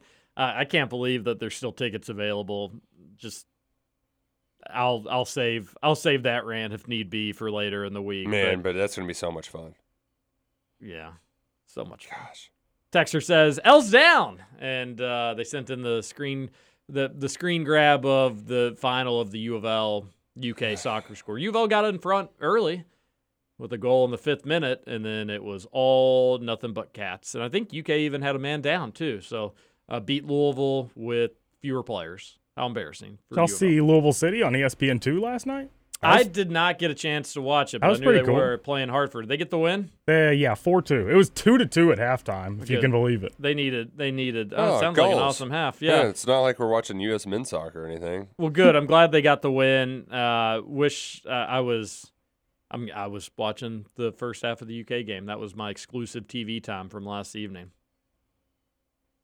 I didn't have any TV time last evening. It's a lot of TV time tonight. Wednesdays are just wild. I got to catch up. I still haven't watched the last Ted Lasso. I'll just wait two weeks. You got Survivor coming back. Oh God, I can't wait. yeah, but Survivor will be gone when Big Brother's gone. So it's actually They- they Big sp- Brother. That's that's they three, stack 'em up. That's three TV nights a week that you're missing out on. So I'm I'm all right with that when that happens. But USA Soccer tonight as well. Wait again? Yeah, I didn't. This th- isn't a qualifier though, right? It is. It's still another one? qualifier. So they are they've changed up the systems because they have more teams in this stage of qualifying than they used to. It used to only be six. Now they've got uh, what is it, ten or eight or whatever the hell it is. So it used to be you'd play two games, then take about a month off, play two games, take about a month off. Now they're doing three, uh, just because there's more teams. In the United States, I still think has like 12 games left, but off to a horrible, horrible start. They could desperately use a win tonight, but it's on the road, which is never easy. Pulisic still out? No, he played on Saturday, so Well, that's or- good. Did, did you hear about McKennie? uh, what happened with McKennie? He got sent home. He had a unregistered visitor, I guess, to his room. Oh, jeez, Ooh. Yeah, so they sent him home. Taking on Honduras tonight. It's not till really late, which is really annoying. So I don't know. Maybe either catch the highlights. I could maybe try to stay up for it, but seems highly unlikely. So uh, that that's a much. They got to get three points out of that one. Just have to. If they don't get three points out of that one, I'm starting to get nervous. They're getting one. Zero zero. That'd be their third straight draw. Be three straight. So let's hope that that's not the case. All right. Uh, Texter says, Good morning, guys. I've got good news, bad news, and average news. Wow. Okay. Wow, that's a lot. Average news I've got Corona and I'm in quarantine from the school I teach at until September 17th. Love how that's average that- news these that- days. I, I could understand why that's kind of average news. On the one hand, your health. On the other hand, no school till the 17th. Hmm. Not too shabby. Not too shabby at all. We hope that you're feeling well, and we hope that you're moving in the in the right direction in your recovery. The good news is I am back to live listening, baby. Woohoo! That's great news. Yeah. Lastly, the bad news. Okay, everybody, hold on to your Uh butts. oh. You won't have to wait as long for this week's riveting summarization of episode three of AMC's dying program, The Walking Dead. You know, really, when you think about it, a zombie is the perfect analogy for this show. A slowly deteriorating body of substance that gets slower and slower and less recognizable. Then one day you let your guard down and it bites you, and boom, you're stuck with it. Oh, perfect analogy. So what was the so what happened in this episode? All you did was make a great analogy about how crappy The Walking Dead is. Oh, it sucks. That's what happened. Oh, I don't man. doubt that. But don't doubt that for a second. A texter says if UO goes on a search for a new coach, who do they call first? Yeah, I mean, I think it is. You know, Ragone would be their first guy. That's the one everybody You don't think wants. they? Uh, you don't think? But they're definitely kicking the Brohm tires again. But who's first? Well, Getting turned down by Brohm twice would be pretty funny. it, it- but it, I mean, to- is, and- is he kind of be- like their Billy Donovan? To be fair, we got turned down by Billy Donovan twice, Right. but he didn't, you know, play at the University of Kentucky. right. He didn't grow up. And he didn't win a national championship like right before then too. It's a little bit different, obviously, the stature of each program. But If Brohm said no twice, that'd be pretty funny. Be what really you need to do, and you need to get this leaking, is that like you get it, get it, and maybe actually true, but we'll we'll get to that point here in a second. You need to like Brohm ain't saying no again. Like I, I've don't say you know it's coming from like you directly. Let Right. me do it and be like I know people that know Brohm. He's telling everybody like he is not saying he messed up once. He's not messing up again. Then let Tyra go to him. No, I can't do it. Get him and then right. Joe Calamezzo comes out. Oh yeah, Gotcha, and everybody just has a good hearty Jones laugh at the University yeah. of Jones Louisville. gotcha. Woo. But I do, I, I do like you know things since he said no to Louisville, things have been pretty stale at Purdue. Yeah. I do wonder if he'd be like, eh, you know, it's it's time, it's time, and I, I think him and maybe Vince, a lot of maybe a lot of ego there, but uh, Trinity guys, they they're full of ego. they really are. They really are. But uh, it's also different. Like timing's everything, and coaching. He's been there five, six years now, Timing is everything. and it really been that long? After two years, yeah, since uh, Jeez. 27, 16. So probably five years. I think it's year five. Time flies. Uh huh. When you're having fun. I, I think that Brohm would be their first call, and Ragone would be the backup. Because I, I do think Ragone's more of a stretch. You do, Just from a Rutherford. like like part of Ragone's like p- part of getting him, he has to want it and also know a guy or two to bring with him. Because I don't. That's my biggest reservation is like you got to be able to get the guys around here, and part of the pull of Brohm is that the guys that are right down your road aren't going to be stealing all of your recruits anymore. Mhm. Like Isaiah Cummings would be at Louisville if Jeff Brohm was their coach. You know what I mean? So like, I mean, look at Weaver, probably at Louisville. yeah, Different and, time, different circumstance. and like exactly. I mean, you know, so uh, I think that's part of the reason why too, because that's their biggest problem. They don't have players. yeah, And you can sell people on this system, but you need to have guys who can come and recruit. And I don't know what Ragone's pitch would be. I mean, hell, even Satterfield, like that's why he brought back Cort Dennison, but I guess he's not letting Cort Dennison do what Cort Dennison wants to do. who knows? Yeah, it's just a damn disaster over there. Um, but hey, that's problems for another day. Texture says, Good morning, fellers. Roush, just want to say thank you for adding Waka back into your intro and 11 personnel. You the bestest. Oh, you're welcome, buddy. Also, Roush, how come we haven't heard a lot on Jordan Dingle's brother? I believe he started for Georgia Tech. Don't know how much on him, but I'm hoping you can shed some light on him. Thanks, y'all. Have a great Wednesday. Kind of weird to see him and not in the two. I mean, he wasn't in the two deep. So I don't know if there's injury. I mean, we've heard literally nothing. So could be injury, could be that maybe he just doesn't have enough juice for that position. I didn't really notice him out there when we were watching practices. Maybe there's an injury. I, I don't know. Uh, but haven't heard anything. Not expecting much from him right now. So, you know, I don't think he got in on Saturday. So, something to think about. Ooh, here's something to think about. Uh, they updated their SP Plus uh, rankings, TJ. Now that we actually have some data from a game, If I never heard S and P Plus again, I would not care. I, And, and, and I want to hear what you got to say because I value what you have to Well, say. Uh, here's this what is more like. me like making fun of the S and P. Okay. Because it did do well. The Nerds did do poorly last week, but Kentucky jumped 20 spots. Louisville dropped 32 spots Yeah, but why was it like that to start? because they're all projections based on last year. And mm-hmm. Kentucky didn't have an offense last year. So shame on everybody that went crazy on that to start the season with using juice from last season. yeah, yeah, exactly. You, you shouldn't go that's on probably it. more of my issue. Now, if you, yeah, like, come on, it's it's last season's numbers. you can only do so much. But once they put in the numbers, the projected score, they've got Kentucky winning by a touchdown over Missouri this weekend, five point spread. So there's something to consider, something to think about. Put in your tickler file for later. Stored in the old tickler file. Oh, they've got Indiana beating Idaho. So hey, Justin, Come on. Yeah. First win, baby. First of four. Gosh, You, poor- you Not- really, not- not I'm telling no. you though, guy's really that, lost that Western game, Seven five. that Western game. That's game, gonna be tough. yeah, That's gonna be real tough. because they're gonna score some points now. They've got, if you believe in Western, they've got a really favorable line this weekend. Yeah, I know that one's really really favorable. plus seven at Army. Yeah, at uh, at Army on 9/11. Pretty cool for Western Kentucky. that is cool. Mm-hmm. We're gonna get a lot of stories and a lot of like I don't know how much. I want to pick my 9/11 content wisely because it's there's only so much you can like it's a, it's a, it's a lot emotional kind of stuff. So I just need to know what the best 9/11 content to watch is. So if you all have good like only the good ones, share because like I can't. I I can't do everybody's nine. Like we do that every year. I want something really good this year, 20th anniversary, and that'll be my that'll be that'll be my moment. There I was I can't do all of it. It's just too much. gosh, and also everybody just you know be careful what you what you put out there, what you don't put out there.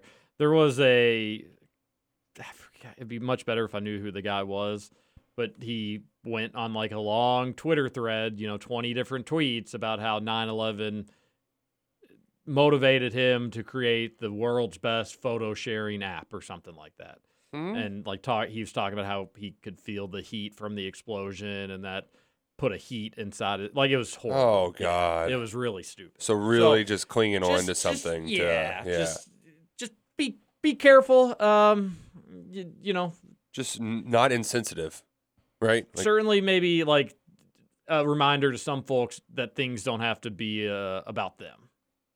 Like you, d- not everything needs to find a way to pivot back to to you in some circumstances because that won't be the last insensitive or somebody people are going to goof up with this. yeah. You give people an opportunity on the internet, they're going to goof up. We've seen it time and time again. Really crazy that there's kids on Kentucky's campus now that weren't alive for Oh, that. It's just still blows my mind. John here, good hump day morning, he says. Hey, Hump. Mr. Hey, Mr. Sharp, come on down. You're the next contestant on Titletown Showcase. That's fun from John. Let's go get the ship.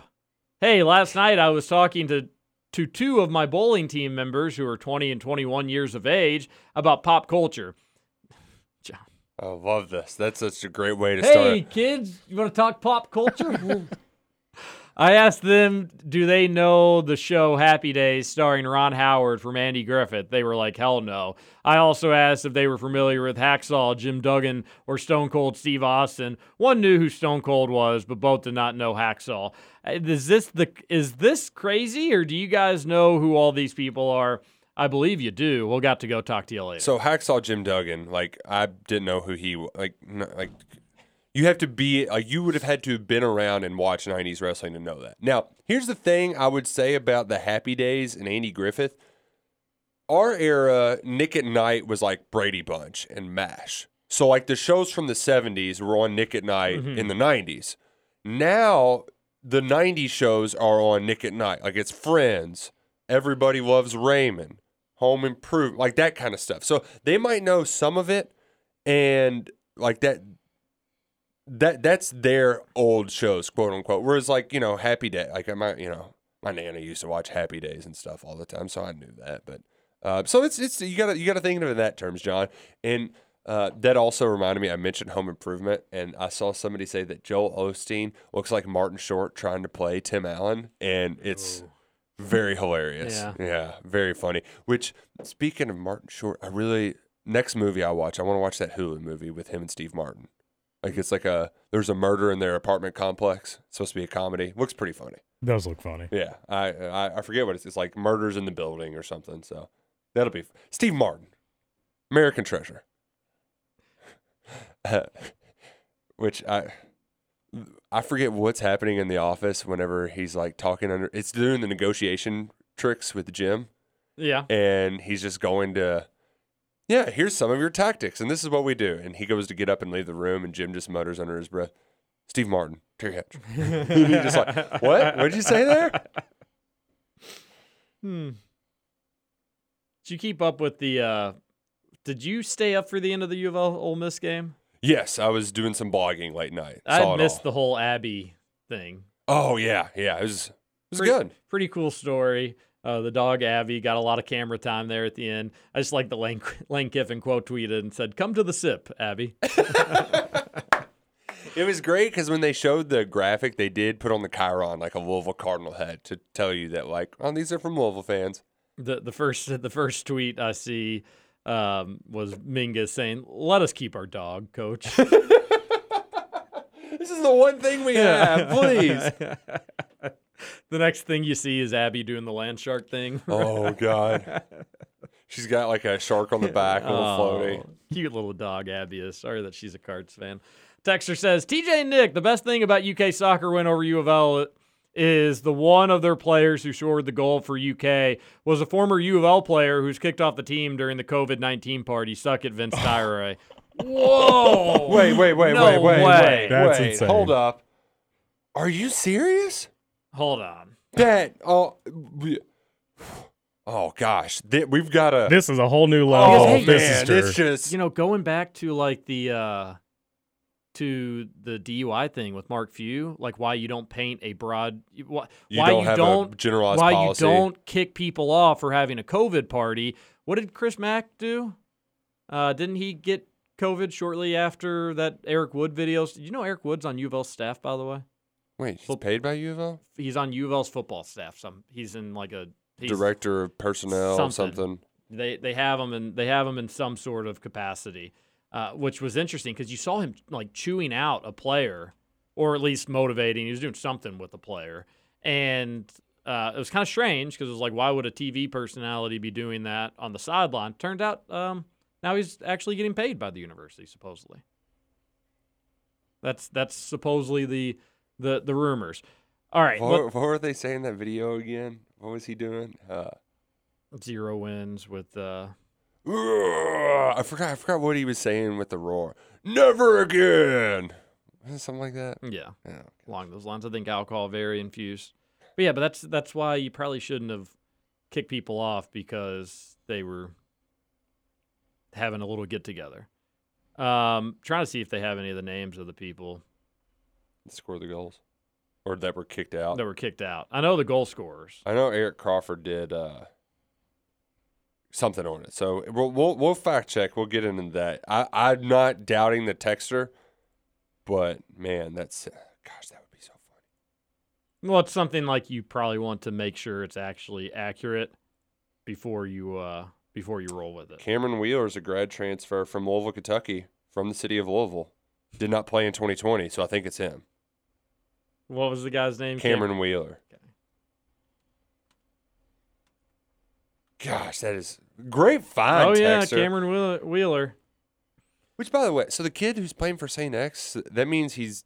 I don't think he can play for St. X anymore. Okay. Is he? w- He wouldn't even be in school anymore, right? Cameron I think he would probably still go to school. Wheeler went to collegiate. He has started 10 games for U of L in 10 Yeah. and uh, Woo! scored God. scored the first goal too. To to score the first goal to tie it up for Kentucky 1 to 1. So, good for him. Huh. Gosh, that's so funny. Suck it, Tyra. Way to go Cameron Wheeler, one of my favorite UK soccer players of all time. Yeah. Woo! Texter says, listen to KSR while getting drug tests for a new plumbing job. I must be doing something wrong because I passed. That's from Kentucky Crow. Why are we drug testing our plumbers? Well, you know, they could be. I, I don't know. I hope that's just like a you got to pass it one time. I hope that's not like a they're Surely they're not plumbers getting like the- randoms. The, NFL, yeah. Uh, Eric Crawford reported it. Somebody said that Yeah. is Cameron Yeah. Wheeler. Hey Roush, have you heard anything on the Missouri side of things? Are they as confident, or as we be, or as we are, are they being realistic? I think I think they're uh, They're not impressed with Kentucky's win over Louisiana Monroe for the most part from uh, the the things that I have seen. That's fine. Uh, We're gonna view Kentucky, Missouri should view us similarly to to how that that's just the way it goes in the SEC. It's like Florida and Georgia, the class of the SEC East right now, and then there's this next tier, and then in the West it's kind of Alabama all by themselves, and then there's a next tier there. Until Kentucky probably wins on a bigger stage, Missouri's going to view us as a winnable game. And Kentucky needs to do everything in Saturday to remind them that uh, they have owned this series, last year being an outlier, and pound them in the face. Do the old face pounding, you know? oh man, he even threw L's down after scoring the goal. No, he There's did. video of it. Oh my goodness. Oh my goodness. Uh, God, just Is this real? and he kicked it off the s- cross post and it banked in. Just oh, put that in my veins right there. Man. UK's first win at U of L since 2012. I didn't realize it had been that long. Imagine being a Louisville fan. what was the last? Oh man, what was the last thing they had to cheer for? a, They had a good volleyball run. a vacated 2013 championship. Uh, their good volleyball run, uh, their rival did go on to win the national championship. the next year? yeah. No, no, no. This was the U of went on that run this year, right? No, it was the year before. What? Texas, yeah. Yeah, It's the year that was the year before? because it was a fall tournament. I don't, I don't think it was spring. Oh, okay. Yeah. you're probably right then. What'd they do last year in volleyball? They weren't that good last year, from what I recall. Oh, okay. Well, that settles it. U of L stinks. I guess that's where we can end the show on. Man, gosh, this is just what a great week. Let's just keep this rolling. Go beat the snot out of Missouri. And Honduras. Oh man, NFL football tomorrow night. Woo! I'm just so happy. We kind of made it. Like, Texter, you really made my day with that too. Just really ending the show with good vibes. What a great show. If I do say so myself, let's pat ourselves on the back on our way out, right? We can be confident. We went out there, we put a good product on the field. Check the tape, folks. Run it back. Subscribe. Download KSR Podcast on iTunes. love Leave this- us a review. Love this energy from Roush. Oh man, I'm gonna we're kicking today's ass, folks. We sure as poop are. All right, everybody have a good day. Thanks for all the texts in the show. You all are the best. We'll be back tomorrow at 7 a.m. to talk about whatever happens today, which I'm sure is going to be a lot. Roga! KSR I'm Big X Sports Radio. TJ Walker, Nick Roush, and Justin Caleb.